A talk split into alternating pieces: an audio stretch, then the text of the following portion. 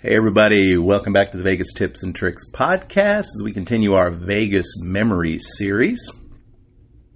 And I have to say, as I speak to you here, that I come to you with a great deal of consternation, and in fact, anger, as I had already recorded a nice 20 minute podcast, which I was reasonably proud of, but which somehow my Podbean app ate it. So, I guess we'll start over on this, and my guess is it won't really be 20 minutes, but maybe I can edit out the things that aren't that interesting and uh, it'll be better, right? Let's hope so, because I really don't need to scream and holler and wake the neighbors again.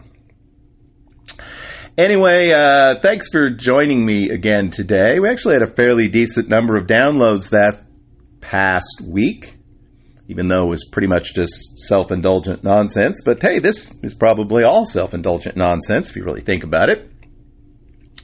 But some of you seem to enjoy these sorts of audio trip reports. I do think back on the good old days, who, which really weren't all that good, when our link to other people's Vegas experiences uh, may, may have included a photo here and there, but was often uh, uh, part of some sort of bulletin board and the uh, much beloved old trip reports, which so, I mean, some people had it down to an art form. You know, they could spend hours, it seemed, writing up these trip reports. I was never quite that good at it, not surprisingly. Just didn't really have the patience to sit there and write all that stuff down and edit it and everything. But, uh, you know, so we'll talk again about my 2000 trip, 2003 trip to Las Vegas. See, the first time I did this, there was like no stuttering, there was no uhs or anything in this whole podcast. But now there's going to be, and you're going to be stuck with it because I'm not recording it again. Yeah. All right. So, anyhow, anywho, as the kids say, let's talk about the 2003 road trip to Las Vegas which was myself and three gentlemen, and I use the word loosely my friends Chris, Jason, and JT. In the initial recording, I didn't give them names, but uh, I'm just going to give them names this time. I, uh, already violated Krista's sort of, uh, what do you call it, uh, uh, privacy last week. So let's just, you know, violate these folks' privacy as well. You probably don't know these people and will never meet them, and I'm not really going to say anything too incriminating. I'll leave the incriminating parts out. But I don't know. I mean, it's weird that uh, I would do a road trip two years in a row, particularly when the first one was really was exhausting. But you know, when your buddies uh, all want to go to Vegas with you, which was kind of a novelty for me.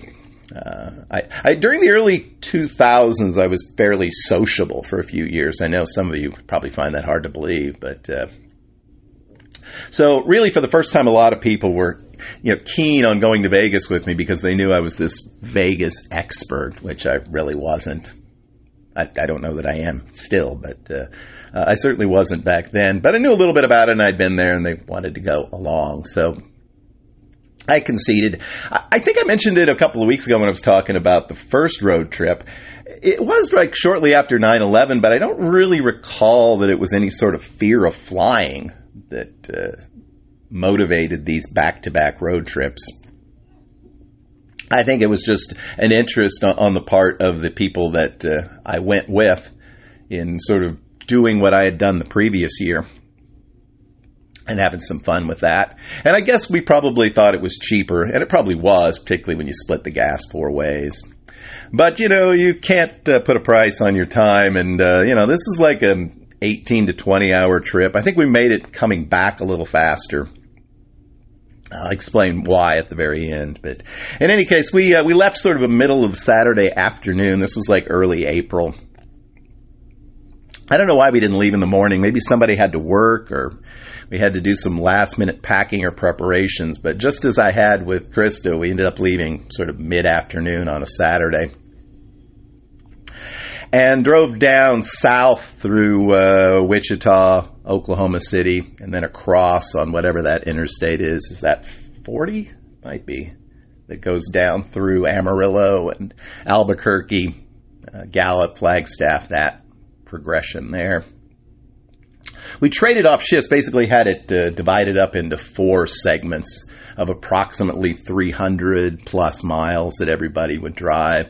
I believe uh, JT started and ended the driving. Um, and I, I had the mid shift, which was driving in and out of Las Vegas because, at least in theory, I knew a little bit about how to get around. I, I don't know that I knew much, but some. Uh, we, uh, you know, of course, most of the trip was in the dark. We stopped at one point in the middle of the night during the middle of Chris's shift and discovered that his eye, one of his eyes had swollen shut. And I don't know if that was a result of allergens or smoke in the air or what it was, but uh, it was a little disconcerting to wake up at like three in the morning and discover your driver had no depth perception. So I believe we relieved him. I'm not sure who took over. I don't think I did at this point. We stopped early in the morning, I believe, in Gallup, New Mexico, and got a little breakfast, maybe Burger King or something.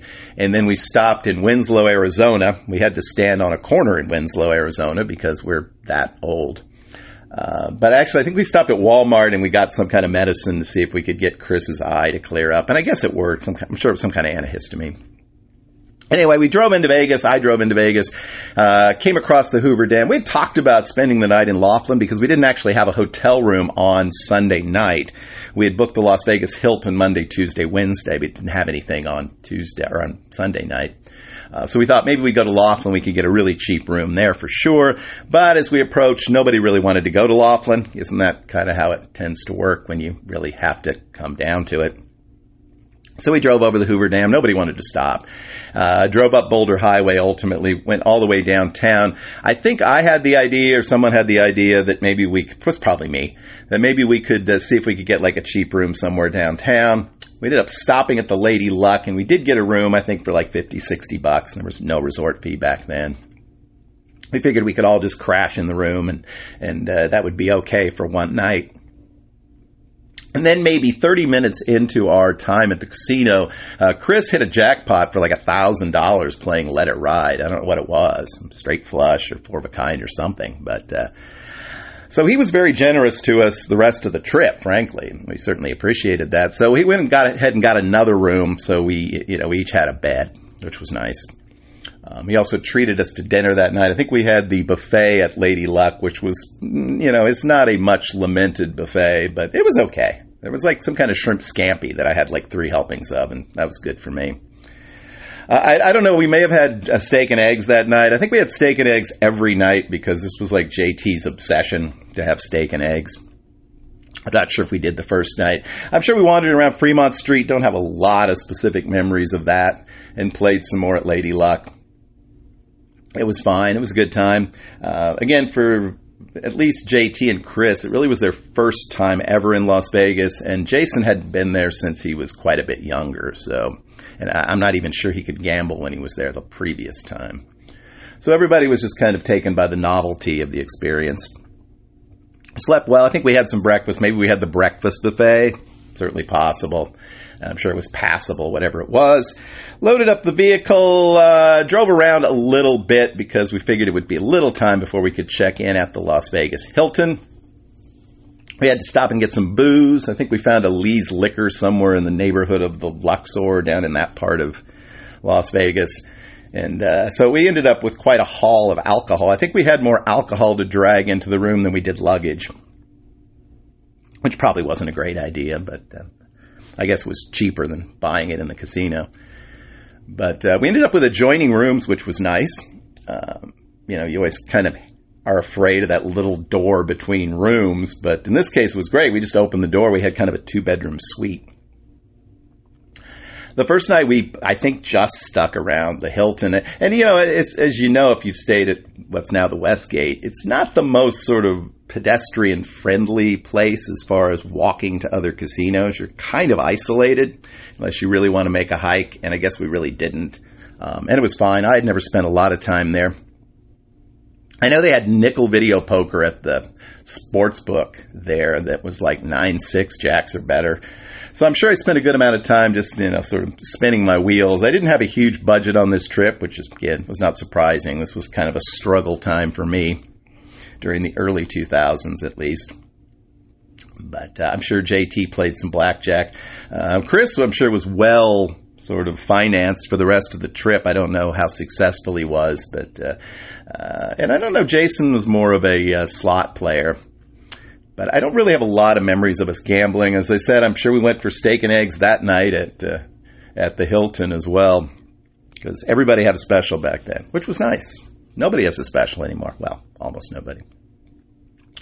So the next day we got up and around, and uh, you know, I, I, think we woke up at like six, seven, eight in the morning because you know we're time shifted a couple of hours from the Midwest. And I decided it'd be a great idea to just start drinking first thing in the morning. So I just get up, and I think I had a bottle of gin, so I just had a shot of gin, and everybody else followed suit.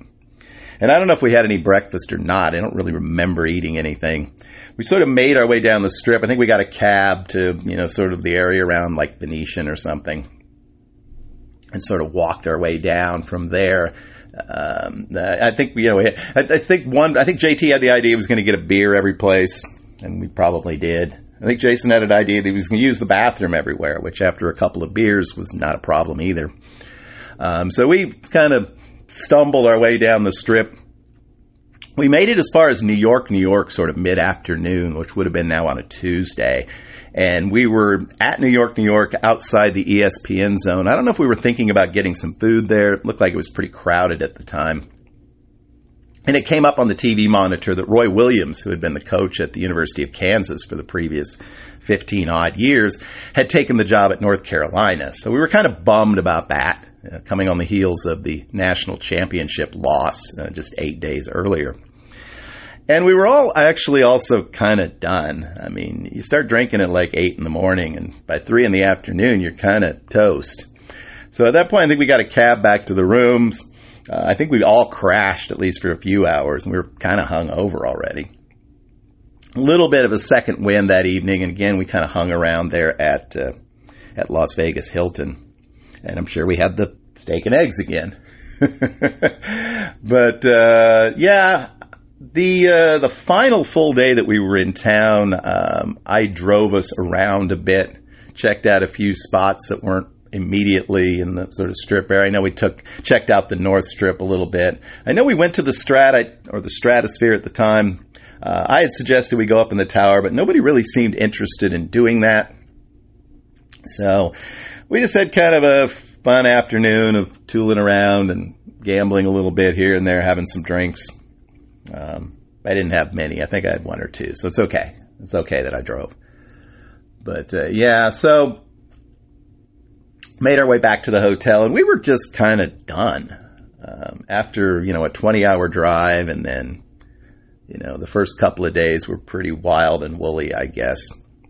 So that night again, we mostly hung around the hotel. The Las Vegas Hilton at that time still had the Star Trek exhibit, if you remember that. And we never went to the exhibit, but they had like a satellite casino area that was kind of decked out in a space theme. And I know we played a little bit in that little dark casino. And for some reason, there was like a spot there. And I don't know if it was in that casino or right nearby where there was just like a pool table. And we sat there and played pool. It didn't cost us anything. I, I don't know why it was there or what it was doing there, but but we took advantage of it and just kind of hung out for a few hours and, and played pool, um, which was something that we were wont to do, uh, the four of us, uh, throughout our uh, the time that we hung out together. Unfortunately, we've all kind of moved on and moved away and uh, don't see each other very much anymore. But uh, um, we had a good time on that trip. Uh, the next morning, we, we almost couldn't get Jason to leave. He's kind of wanted to just stay. Just let me stay. I'll just stay here. So I think he liked it. Um, but we, we eventually got loaded up and uh, headed back. We drove up through North Las Vegas. I think we stopped at Walmart for some supplies. And uh, we stopped at Texas Station to have the buffet. I had eaten it there a few years ago, or a few years prior to that, and thought it was really good. So I was like, well, let's stop there and eat. I knew there wouldn't be a lot of traffic. It'd be pretty easy in and out uh, which it was, and, and everybody agreed it was still very good. Um, I don't know what happened to their buffet in the later years. It may have gone away. It probably was not so great in quality. Of course, Texas Station is one of the properties that has never reopened. So we drove out of town, um, headed up into Utah, and at some point along the way, I relinquished the driving duties again. We came across on I 70 through the Rocky Mountains which was pretty scenic, or well, it would have been more scenic if we hadn't been doing it in the middle of the night.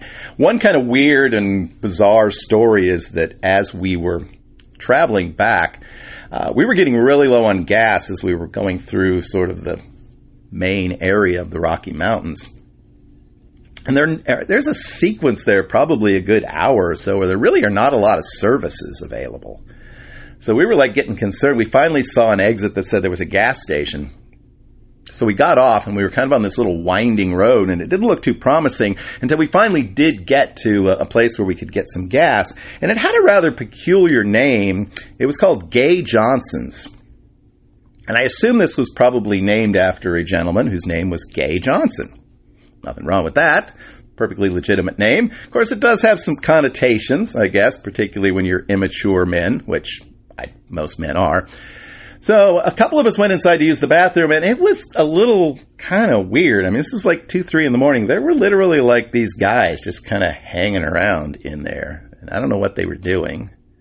Uh, I know one person refused to use the bathroom. I'm pretty sure I did use the bathroom. Nothing happened to me. There was no assaults or attempts to convert me to another way of living, but uh, it was a little bit creepy. I got to be honest. It's almost like it, it's almost like something the person would make up, but it was real, definitely real. I mean, I don't know.